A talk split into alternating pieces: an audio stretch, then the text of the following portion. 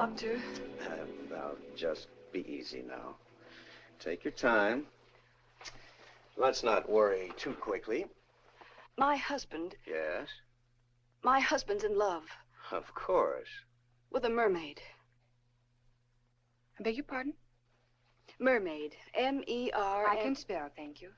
Mermaid, eh? A blonde, I believe. And uh, when you say mermaid, you mean, I take it, a sort of fish? Only half. The other half, I understand, is quite human. Oh, yes, of course. He caught her off the island of St. Hilda's in the British West Indies shortly after we arrived there in November.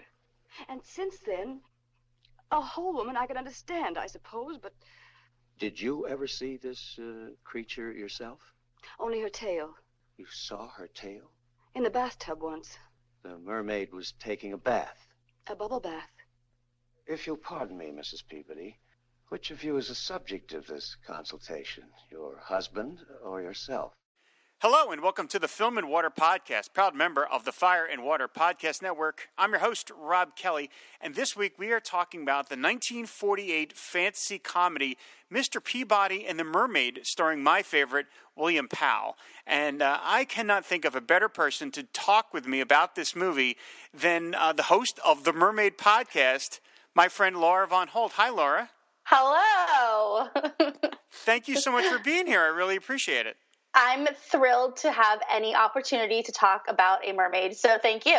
Well, there you go. It was perfect. Yeah, I mean, I was uh, Laura was nice enough to have me on her show to talk about the Aquaman movie, or talk about Aquaman specifically before the movie came out. And this was one of these movies where Mr. Peabody and the Mermaid. It's it's a movie I'd only seen once, many many years ago. I saw it mostly because William Powell's in it because I was such a huge fan of his.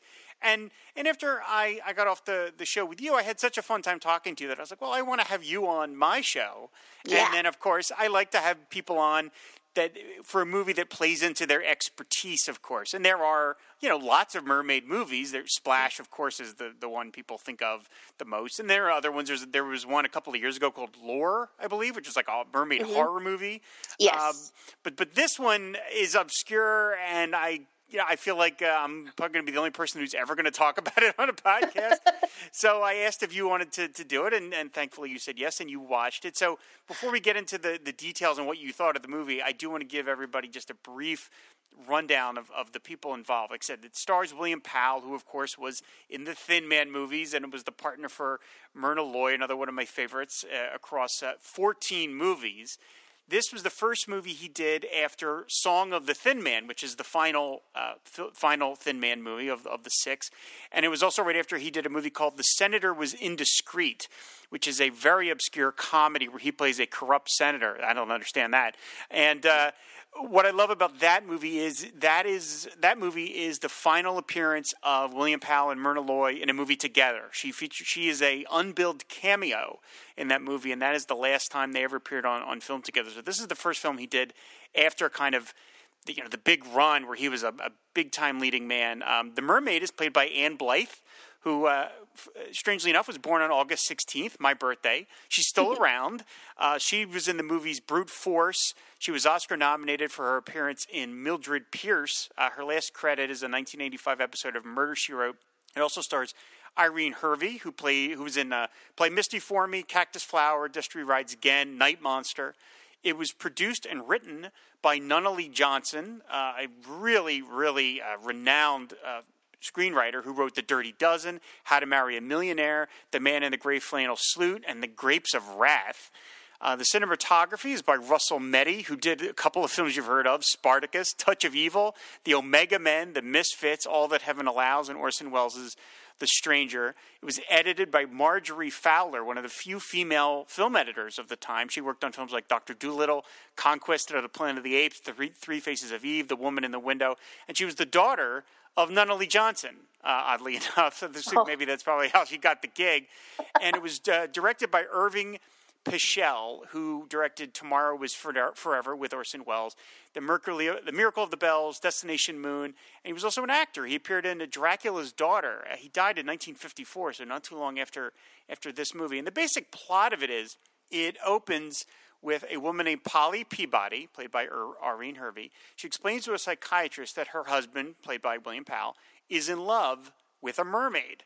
The doctor, of course, doesn't believe her and decides to talk to the husband directly. Insisting he isn't crazy, Mr. Peabody explains how one day, while fishing off a small island in the Caribbean, he caught a mermaid.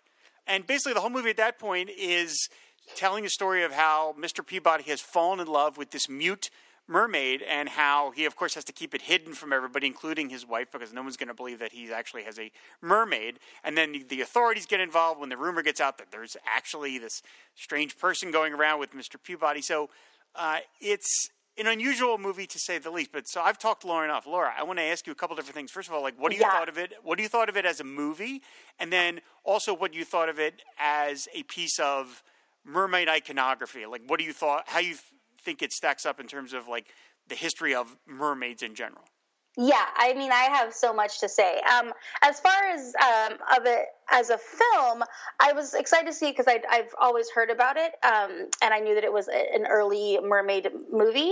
Um, I was also I've also been interested in it because I um, it was filmed. Part of the underwater scenes were filmed at, in Weeki Wachee Springs in Right. Florida, which, if you don't know, is a very um, famous uh, mer- underwater mermaid theater where um, even today they have mermaids perform in underwater shows. And they have a thing called mermaid camp and i have gone twice. So i am a double graduate of the Weeki Wachee springs mermaid camp. Um, so I, I know the spring very well. Um, and so i had i knew that it, that the the filming of the movie there had kind of helped make Weeki Wachee famous. Um, because it because it appeared in the film. Um, so I was just excited to get to see it in general because I wanted to see it. And then as a film, um, you know, I was very excited. It's the kind of style of film you don't really see anymore. Um, the the comedy of it is really particular to the time. Um, I enjoyed how much uh, there's a tropical setting in black and white, and so even though you don't see the color of it, I think you still got a sense of um, the atmosphere in which it's supposed to take place. Um, you know, I did really like it for uh, the comedy, especially. I think Ann Blyth as a mermaid was phenomenal. She it's a non-speaking role, and the things that she does with her face in that movie are really wonderful. Um, I loved it for the old Hollywood glamour of how they would make a mermaid tail and how the mermaid appears with glitter in her hair, and even when she's underwater, it looks like her hair is dry. Um, so I really, I really enjoyed that that kind of like Esther Williams um, kind of angle to it.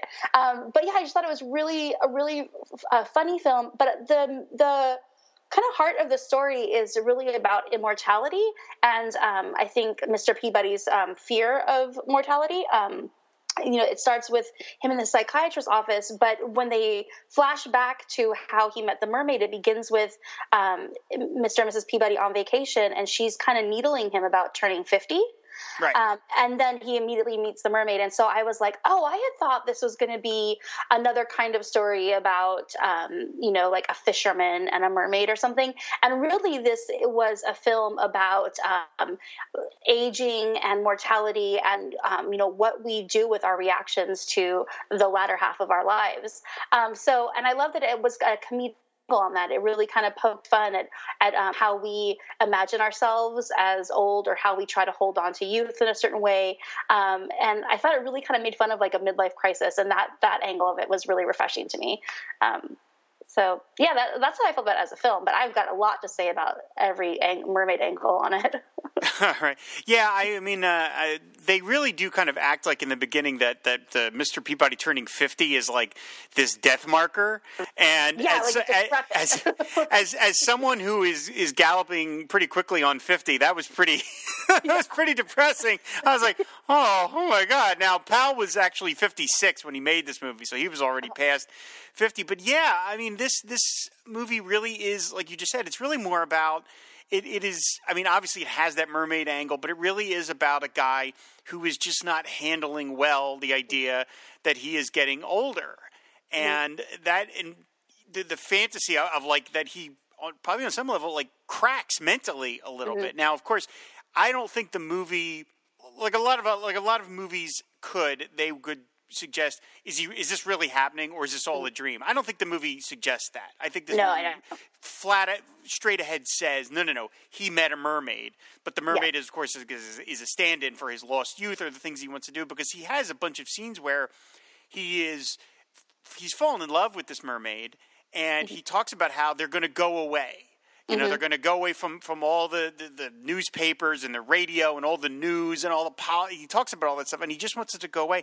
And something about this movie I thought was pretty unusual. Of course, we know that in in the 30s and 40s, you could not show uh, infidelity in a movie without being punished. Like Yeah. that, that was simply not allowed. But in this movie, Mr. Peabody flat out does fall in love with the mermaid. I mean, he really does. Yeah. Yeah. I mean, he really does want to get away from his wife. Now, luckily, Irene, Ir- Irene Hervey, the way she plays Polly, she's not too bad. They, they- you know, she's actually given a relatively well-rounded character. She's not this sort of hectoring, "take my wife, please" kind of caricature. She seems Right. like a perfectly nice person. But he he genuinely does want to want to run away with her, and the movie doesn't judge his character for that, which I thought was mm. pretty remarkable and unusual for a movie of its time. Well, they also is a great joke, uh, you know, showing his relationship with his wife in that there's some part where he can't see all of her. He just sees a great pair of legs, and later on realizes he's been kind of ogling his own wife. Um, Right, and right. they make all these jokes about like, wow, a man who's still in love with his wife, ha ha ha. So there is, they do save that connection by by showing you that there is like a connection there to his wife. But the idea of um, aging kind of drives him into another another fantasy, um, or, or at least uh, the the the fantasy of, of another life. Um, and I love the idea that like even in the 40s, it was like I want to leave the newspaper, I want to leave the radio, I want to get a shack and be away from it all, you know, because we have so much more technology now, and I think that's why mermaids are still appealing to us is the idea of like a, a world without the complications um, that we have is is still a fantasy and an ideal for us now. Yes, absolutely. Um, now, this, as I mentioned, this film was directed by Irving Pichel, who didn't have that much of a career in terms of a director. There aren't that many films of his that are terribly notable. Uh, I think for the most part, this film doesn't have too much of a distinctive visual style. Although I will say that when they go to their vacation and they go to this remote island, I love the sets. Uh, Of this vacation, I mean, it looks fabulous. It kind of reminded me a little bit of the sets they used for Shangri La in the mm-hmm. 1930s Lost Horizon, and it wouldn't surprise me at all if they were repurposed sets. They did a lot of that back then, but I mean, the architecture is beautiful, and all the underwater photography, all the stuff with Ann Blyth underwater, I thought looked terrific. I thought It it, looked terrific. really cool. Yeah, yeah.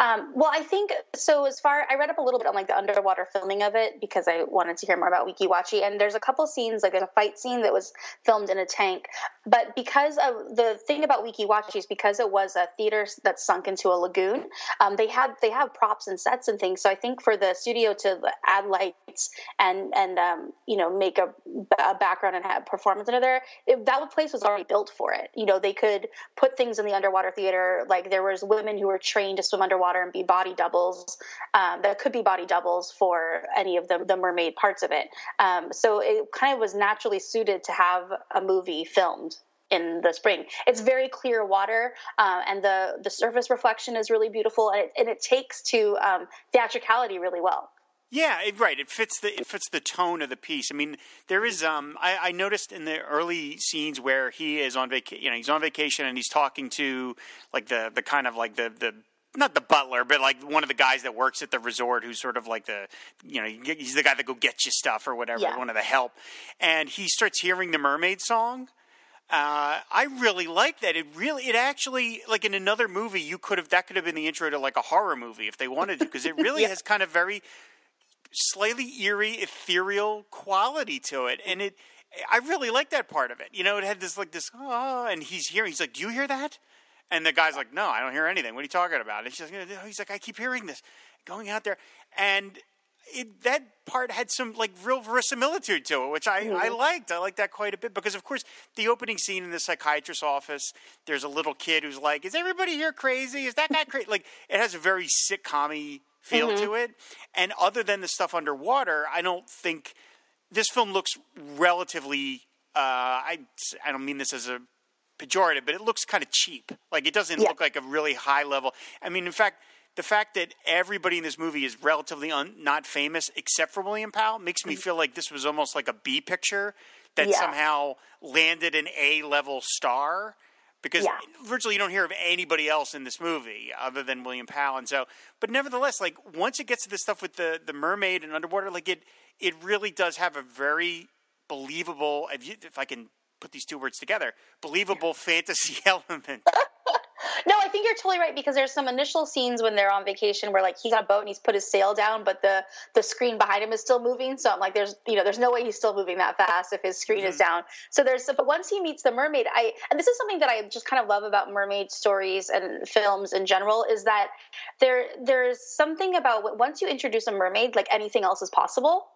Um, and so it kind of rips away all of your disbelief. So it's like once he meets the mermaid and, you know, he's hauled a woman up into his boat that has a fishtail and he's carrying her around, you know, in her fishtail, like kind of all the other, like anything that, that is chintzy um, or, or like unbelievable or just kind of falls away. And you start to really invest in um, this man's relationship with this mermaid.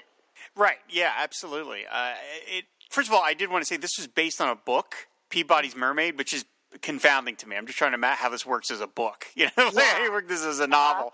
Uh-huh. You know, like Guy and Constance Jones or a couple. But uh, but yeah, um, one of the things that this movie is only about 90 minutes, uh, mm. and I will say, I don't know about you, but like I do feel like that they didn't they had a lot of scenarios that were kind of like uh, very Three's Company type scenarios where it was like they had to have a lot of misunderstandings and people looking the wrong way at the wrong time. I mean, there is yeah. a moment where he brings the he brings the mermaid to to his hotel and he puts her in a tub and he tells the wife, "Mermaid's in the tub." and she goes and yeah. she sees and she doesn't see the girl she she looks in but she doesn't see that the girl has a fishtail and right. she walks away and she's like, "Get that girl out of town." And you're like, "Well, if you had just waited a couple more seconds, you would see the fishtail." And then like this yeah. whole movie would, this whole plot would unravel if you would just stand there for more than three seconds and talk about this. So that stuff didn't. I, I felt that stuff kind of like got old relatively fast. And for a movie, again, it was only 90 minutes. I was like, okay, I, kind of enough of this. But all the yeah. stuff with William Powell and Ann Blyth, I really mm-hmm. did like. I mean, I really like that he's so kind of desperate to connect with her, even though she never talks. She only sort of nods her head and she sings and is able to sort of follow basic you know she seems to understand what he's saying but mm-hmm. on a sort of like almost like a dog like level because mm-hmm. i mean you know she, who knows if she understands english or whatever but yeah. i like they seem to have a nice chemistry even though you know she looks like she's probably only in her in her early 20s here and he, he's 56 at this point.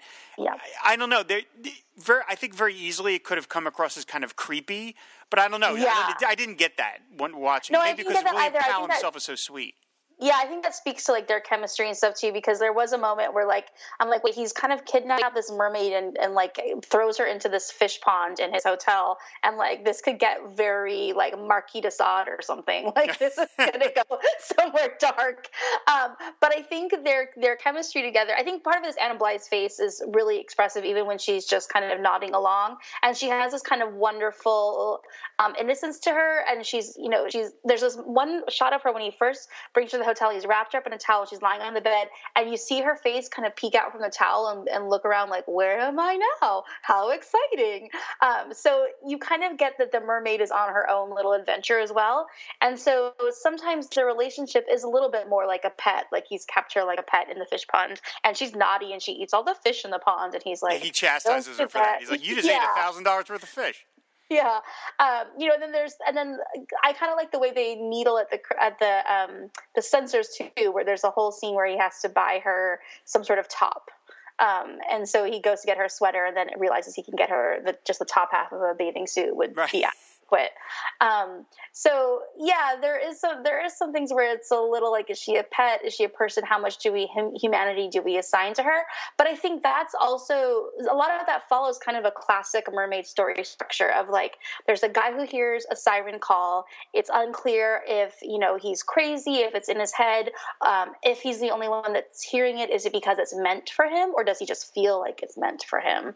You know, and then the scenes where he's on the boat and he t- he ties up that rock and sees just the mermaid comb on the rock is um you know another classic uh, mermaid legend thing. Like they're they're always looking in mirrors or brushing their hair and you might only ever um, uh, get one artifact for them, and that fits in with other mermaid mythology, where, um, especially in kind of uh, Irish um, or Scottish mythology, if they're they might be selkies or something else, but often um, they will leave a cap or something behind, and the man who who can hold on to that cap or that that article or whatever can keep the mermaid.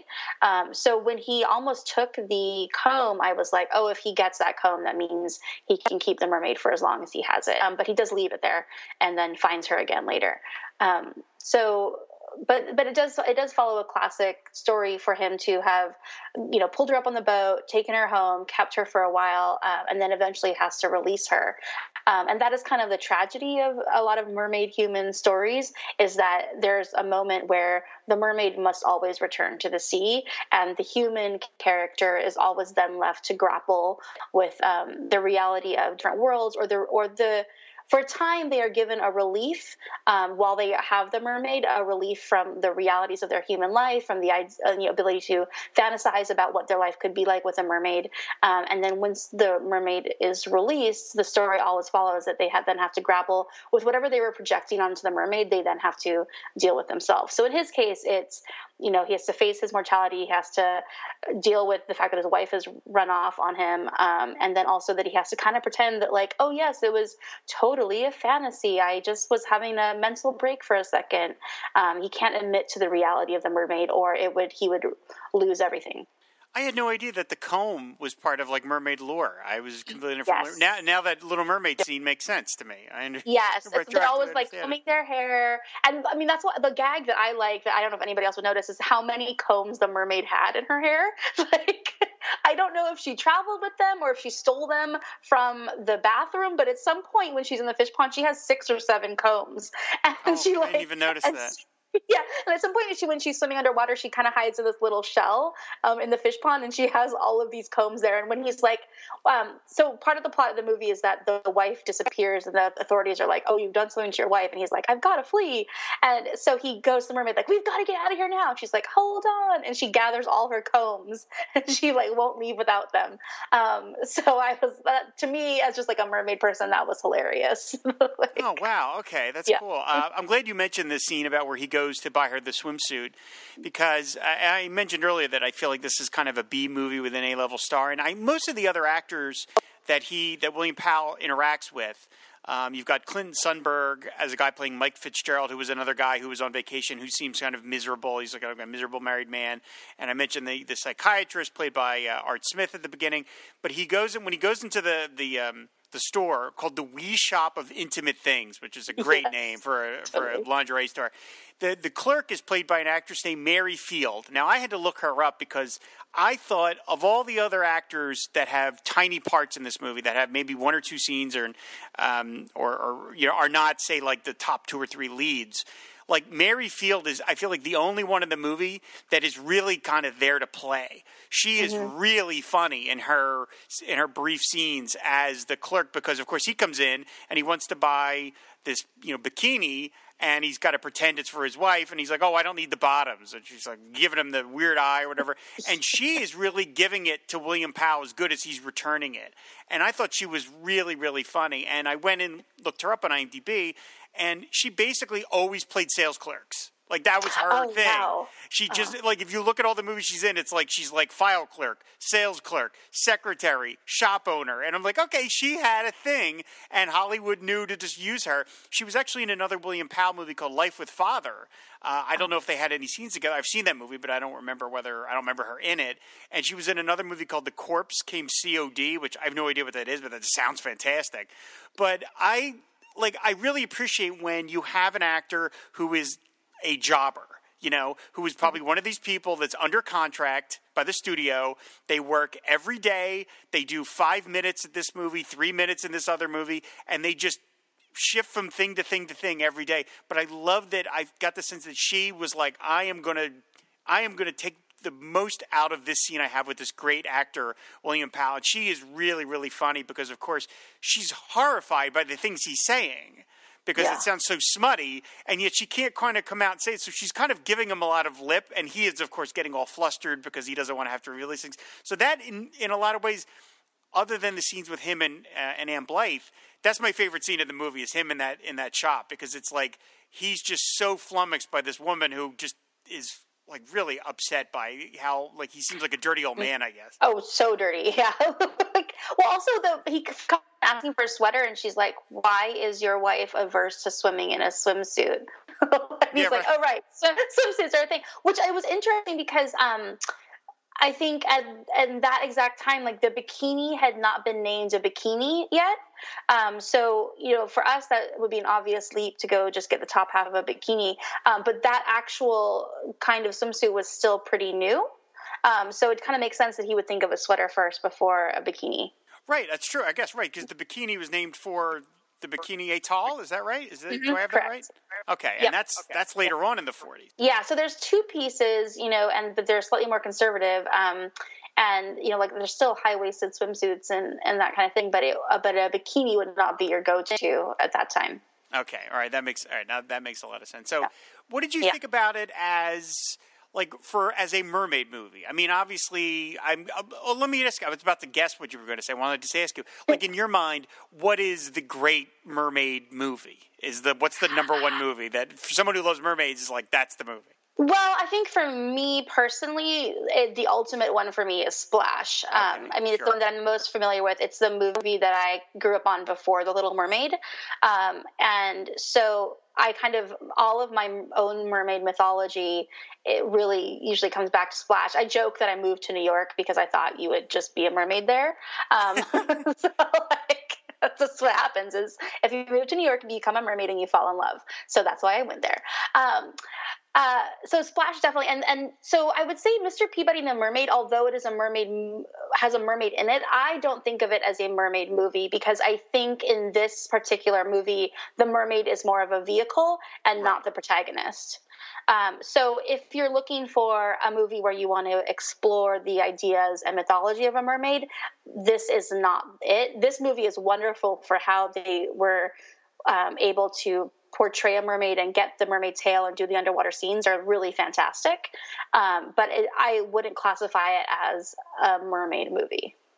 Okay, I could see that. Right, because she's. I mean, in in a lot of ways, you could have made the mermaid anything else, any fantasy element that Mr. Peabody falls in love with, and he dreams is going to take him away from his humdrum life, the fact and his mortality. He doesn't want to turn fifty and all that other Yeah. kind of stuff. So yeah, it could have been. You know, a, a ghost. You know, or you know, Yeah. Mr. Mr. Peabody and Bigfoot. You know, if you Yeah, to, exactly, exactly. It could have, yeah, it could have been a cocktail waitress. She could have been anybody. Um, I think the psychiatrist is like, oh yes, there was a figure skater that I liked, you know, and I was like, Oh, okay. that's right. Is that line about? Yeah. Yeah, yeah, yeah, yeah, yeah. yeah so it's like okay so so it's not yeah so what I didn't really know what to expect from it but once I got into it I was like okay I get it this is not a mermaid film per se it's a, a mermaid is in the film um, so so I would just talk about it in a different way than I would something like Splash where the mermaid um, is a is a protagonist um, you know or the Little Mermaid or which other people are familiar with there is a movie called Miranda which is about a mermaid that I've never seen I'd like to see at some point I think that, it's a, yeah. it's a little bit later than this one, I believe, um, but I, I don't know very much about it. Um, so yeah, so uh, it's I would not say it's a mermaid film, but as a film with a mermaid, I think I the things that I enjoyed are the things that I recognized as drawing from mermaid lore. Like, and I always enjoy how um, you know, mermaid lore is ancient. I think it, it, there, it goes back to like 1500 BC or even further. There's um, different, you know, uh, goddesses in ancient cultures that are mermaids. Um, and so, you know, mermaid lore is so old that you can draw on it um, in a bunch of different ways. And I like to see what people do with it. You know, do they go with the half bird, half fish kind of woman of the Odyssey? Um, or does it fit like a more, um, like Irish or Gaelic mythology, where you know, and it's like, does it have to do with sailors, or do you just? I mean, I'm just always interested in how people will interpret it. So I love that there was a sirens call that he heard. Um, you know, I love that he's fishing, and so he, like for a minute he's like kind of Odysseus, and then he's also a fisherman, and he catches her with her hook. Um, you know, and then also there's always so much when um, a human and a mermaid meet, and I kind of always love the tension between who's going to believe in who. Like, is the man going to think that the mermaid is real, and is the mermaid going to think that the man is real? Um, and so that's the, I think that's what I responded to in Ann Blyth's performance is that she um, I read into her face a lot of wonder of like who is this guy and what are we doing? you know. Um, so um, I, I, just like the the idea of playing with who sees the mermaid, who doesn't see the mermaid, who believes in the mermaid, who does not. Um, and they really in this in this movie, William Powell is kind of drunk a lot because he's on vacation. Right. Yeah. Uh, so, so it was like, is he? Did he bring the see the mermaid because he's drunk? Did he bring her home because he's drunk, or did he get drunk after that happened? You're not clear when he's sober. like, um, so that and that kind of thing I always enjoy because when you're dealing with a mermaid, there is that tension of like, is this real or is this in my head? Um, and it's fun for the character, and I think it's also interesting for the viewer to ask themselves like and I think with this movie they played on that line of like if you if you were too uncomfortable to believe this mermaid is real, you had the out of the psychiatrist's office and the idea of a mental break. If you are comfortable enough with the fantasy of the mermaid, there was plenty of it for you um, to believe that he really did keep her in the fish pond and fall in love with her, um, and that she seemed to really care for him too. Right. I mean, she does manage to always kind of come and go right at the moment where somebody might be looking, and then they turn they turn away, and then she appears. Like there's the thing where um, she steals. Um, I forget what she steals, but she steals out of the when the, the cops go looking for for Mr. Peabody. Oh, uh, she has the dress of that other woman too. Yeah, and she steals the yeah. thing out of the boat. You know, and the guy's like, "Hey, yeah. why don't you put that back?" And she's like, "The other guy's like, I didn't take it." And then the scene where they go they go into like that little atoll and they're hugging, mm-hmm. and just as the guy the uh, one of the cops pokes his head in through the, the, the hole in the cavern with the flashlight. And he's yeah. like, Mr. Peabody. And then they do the shot down, and we see that she's already disappeared. In fact, she slipped out of Mr. Peabody's arms, and he didn't even notice. Mm-hmm. And so yeah. it's like no one ever really ever gets to see her. Um, right. What do you What did you think of the? I guess this is from from Mermaid lore, and that that she is mute, that she doesn't talk. Is that is that yeah. always the thing? It is it is often um, it, it kind of changes. Oh i was going to say the one the one thing is the people who did seem to see her or believe that she was there though is the staff um, which I was interested in because I wondered if for if for a while they were going to get into any sort of like um, native legends of wherever they were vacationing because the staff seemed to know that there was he brought someone home. Maybe it was a woman maybe it was a fish um, mm-hmm. I can't remember who saw her exactly. So like there was this idea that maybe other people saw him bring a mermaid home, but they never really explored that. Um, uh, but yeah, so the as far as like mermaid lore of not speaking, um, the the idea of hearing a voice and of, of, of a singing is really common. I mean, in the most classic example is in the Odyssey when you know sure. um, Ulysses is like, tie me to the boat. Don't let me be lured by those seductive bird women. um, like, um, uh, so those are sirens, which are different from mermaids. Um, but yeah, it really it really depends and changes because in legends where men, you know, like fishermen meet a mermaid and marry her, it seems like she does speak or learn. Mermaids seem to be very adaptable in most legends. They like are like, oh, I've never spoken this language, but now I can because they're kind of magical. Um, so yeah, it just depends. It just depends. I think on this one, they were in this movie they were right to make her silent because you can you he's so it's so much easier for him to project anything he needs to on a on a mute character um, versus if she starts talking back then you have to deal with a mermaid um, as a sentient being. And in this case she is um, part fantasy you know part vehicle for uh, mortality. Oh, I was going to say the the image of mermaids um, being immortal though is is a common thing. Like they're often thought of as living for a very long time, or it's thought that like if a you know if a sailor's drowning and a mermaid kisses him, um, then she can save him. Maybe she will take him underwater and they will live together forever. Um, so it's it's normal to have a mermaid as a stand-in for immortality. Um, so that part of the legend makes sense to me. That um, if he if the protagonist is having a crisis of faith um, or is uh, confronted by a fear of, mor- of mortality, that a mermaid would be the natural um, natural character for him to meet in that instant. All right, that makes sense. Now, this the, I was aware of this movie long before I ever saw it, and I think the reason for that is because of just a weird quirk of fate that at the same time that they were making Mr. Peabody and the Mermaid, on the same uh, lot, they were making Abbott and Costello meet Frankenstein. Yes! And so there's this famous still of Glenn Strange as the Frankenstein monster carrying Ann Blyth in her mermaid costume. And because mm-hmm. apparently what happened was tourists, when they did, you know, tours of the movie studio, they went into like the uh, the commissary and there they saw the Frankenstein monster having lunch with a mermaid. Uh, which yes. you know, talk about getting your money's worth for your oh, tour. Oh, yeah. You know, like that's such a Hollywoody thing to see and I've seen that picture a lot and not realized that it was from this film. So um, when I was watching the film, I, I, then went and looked up, and I was like, "Oh yeah, it's the same mermaid." Uh, so yeah, I mean, yeah, they got their bang, uh, bang, the bang for their buck in that publicity photo. Um, which also I think is interesting if you want to go on another angle is the idea of mermaids as monsters um, is uh, is not exactly in this film, but that is another um, is another angle. And, and like in the lure which is a movie which came out a couple years ago right. the mermaids were very much like monsters. There's um, a current tv show called siren and that draws a lot from jaws. So there are some myths or stories where the mermaid is more of a monster than like a beautiful fantasy creature. Um, so i just seen a mermaid and mr frankenstein together kind of i mean it's just delicious as a right. as a image but um, to make the association between mermaids and monsters is just also interesting yeah, I, I feel like uh, you know making movies back then was a lot more fun because yeah. uh, you would see you would see a lot more crazy stuff. Nowadays, it's yeah. probably just all a bunch of guys, you know, in front of their laptops making CGI effects. You know, yeah. I mean, it's like there's not much to look at. Instead, in the old days, you had a guy, you know, guy in an Abe Lincoln costume and some Roman gladiators and a Frankenstein and a mermaid. It's just a lot more interesting stuff to kind of see. Oh, so. totally. And and that makeup takes so the makeup for Frankenstein, I'm sure took forever. I saw some um, photos of of Ann Blyth being um, um, molded plaster for her tail and of the making of the tail. And I'm sure, and to get that on takes forever. You can't you can't take it off. So I mean, I'm surprised she was even eating or drinking, honestly, while in the tail. But um, I guess you have to eat. Um, but yeah, so they wouldn't be able to take that off just for lunch. yeah, right. Yeah, that would be a huge pain. Um, yeah, I, I, have to ask because you, who yeah. else would know this better? How does one swim in a mermaid costume? Tail? That seems impossible. Okay, no, so thank you for asking. So for people who don't know, currently there is a thing called mermaiding, um, which is it's gotten it's getting much much more popular. But there um, are plenty of people who now have tails that are either fabric or they're or maybe bespoke custom tails, which are made out of silicone.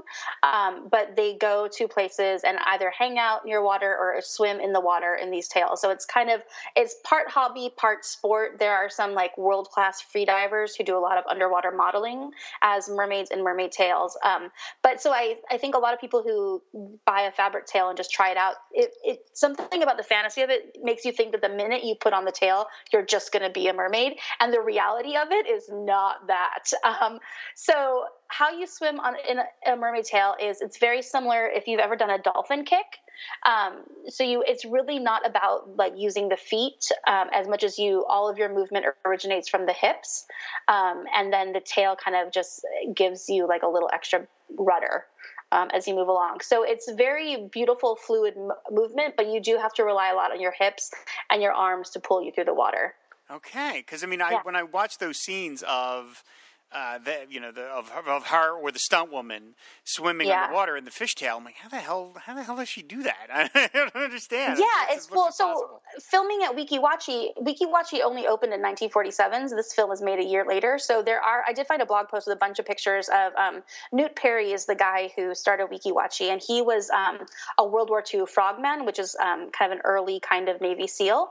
So um, in Weeki Wachee, he put a bunch of um, air hoses throughout the theater and so the Weeki Wachee mermaids would do underwater ballet and breathe from these air hoses. So they never went to the surface. Um, so, but the, their style was a lot more underwater ballet. So you have fins or bare feet, not a mermaid tail. But um, the the women that worked there were able to help train Ann on um, underwater performance. And so a lot of the moves that she does in the tail are Weeki Wachee moves. Um, I recognize them from the performances. Um, but uh, but they but the Weeki Wachee mermaids at that time didn't perform in a tail. So I think there was a quote I saw from Ann Blyth about having to learn not to kick her feet when she swam, um, and to originate everything from her hips and her butt. Wow. Okay. I yeah. I uh, I have a friend who plays uh, Aquaman at uh, Wachee uh, shows. Oh, and, really? Okay. Yeah, and I'm like, never in my wildest dreams that I think I would know not one but two people that have experienced Weeki Wachee. It seems what an amazingly small world. And yeah. um, something else that occurred to me about this movie is I have a uh, there's someone I know who has a young daughter. I think she's about six, who is obsessed with mermaids. Mm-hmm. She loves everything mermaid. So I mean, Little Mermaid and everything, Splash, whatever. And I'm sure she's never heard of this movie. And I sort of contemplated recommending it to to him to, for her to watch because I thought, well, it's from 1948, so it's obviously family safe.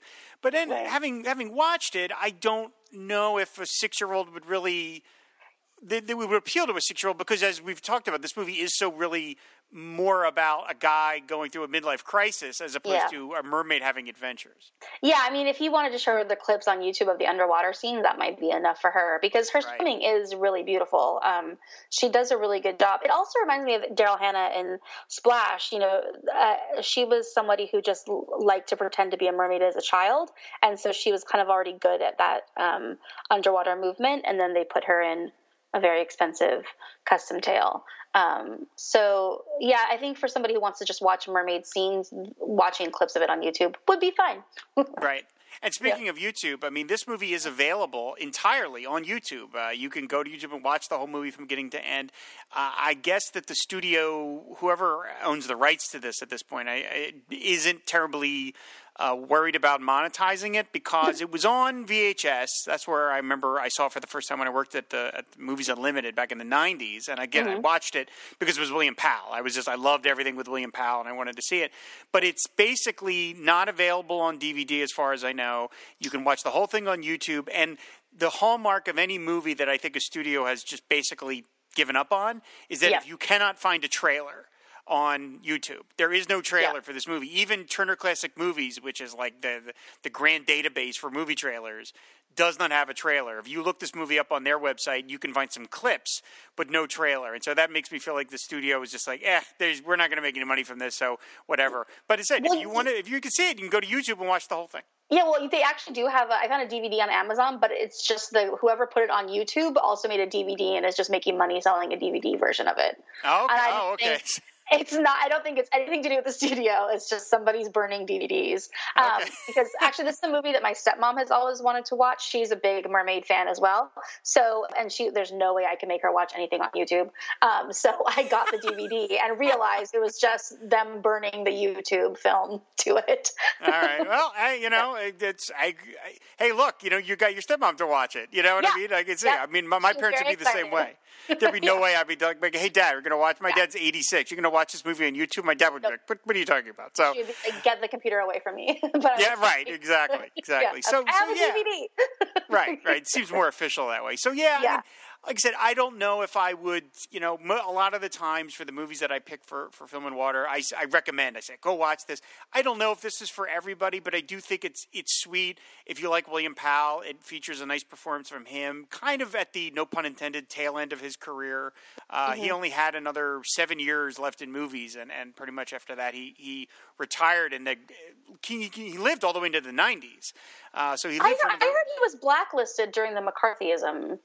Um, I I've never heard that, but I mean, Oh. maybe I I had heard that because his final film is Mr. Roberts, uh, which is talk Oh. about going out on a winner. Like, man, that's Yeah. a good that's a good one. I had always heard that he just decided I'm getting too old for this. I just don't feel like doing it anymore, and so he officially packed it in. But I mean, he lived again. He lived for four decades, so I mean, it's like he Yeah. could have come back if he wanted to, but I guess he felt content Yeah. to sort of leave leave his career alone. But I said I think it's a charming movie. It's no masterpiece. Uh, I think maybe if um, there had been a director attached to it that was maybe a little more of a stylist, uh, had a little more flair, maybe this would be have a little more to it. But overall, I think it's a nice, it's a cute movie, and like I said, it's it's William Powell and Ann, and Ann Blyth does deliver a very nice performance. And when you have to realize that she is never given a line of dialogue, how hard that's got to be to make a memorable character. It's really remarkable, I think. Yeah. So it said, that is Mr. Peabody in The Mermaid. Uh, again, Laura, thank you so much for coming on. I was so excited to be able to talk like mermaids with you. This is super cool. Um, before we sign off, I have to tell everybody uh, I have to give special extra eff- ex- special extra appreciation for Laura for coming on because as we're talking, Laura is in Hawaii. Aloha. And yeah, Laura's in Hawaii. Now, I'm in New Jersey where it is like 30 outside. If I was in Hawaii, I would not be inside doing a podcast. So the fact that you were willing to take 40 minutes out of your Hawaii trip to do this, I really appreciate it. I mean, you had me at Mermaid, so I figured I figured you couldn't turn that down. That was that was I Yeah. wanted I wanted to have you on the show and I'm like, "What? Oh, mermaid. Perfect." So, Yeah. well that leads into where can people find you on the internet? Yay! Come find me on the internet. Um, so my podcast is the Mermaid Podcast. It's on every platform. You can find us at mermaidpodcast.com. Um, we're also on Instagram and Facebook at Mermaid Podcast. Um, if you want to talk to me, I'm on Twitter. My handle is at Von Hottie. Um, and I know you're welcome. It's a long story. One of the great Twitter but, handles of all time. Yeah, thank you. Um, and I'm also on Instagram under Laura Von Holt. Um, but yeah, the Mermaid Podcast. If you just find Google that, you will find me. Awesome. I had a great time talking Aquaman, so I'm really glad you you came on. This was a blast to talk to you again. Oh yeah, I so anytime you want to talk mermaids or underwater anything, I'm available. uh, we'll have to find that Miranda movie and, and talk about Great. that. So. so, of course, everybody, if you want to find back episodes of the show, go to our website, which is fireandwaterpodcast.com. You can follow us on Twitter because we're always talking movies there, which is at Film and Water Pod. So, thanks everybody for listening. Until next week, that's a wrap. As soon as it's dark, I'm going to take the boat around the cape to that fishing village. I'm going to write a letter to a man I know who lives down in the Florida Keys, as far away from any other human beings as he could get. I'm going to pay one of the fishermen to mail it for me. If that man will send me a map and a compass, I'm positive we can make his place in a few days. And then we'll find us a place down there. There are hundreds of little islands in the Keys where I could build a shack on the Gulf. And then just think, away from the world completely.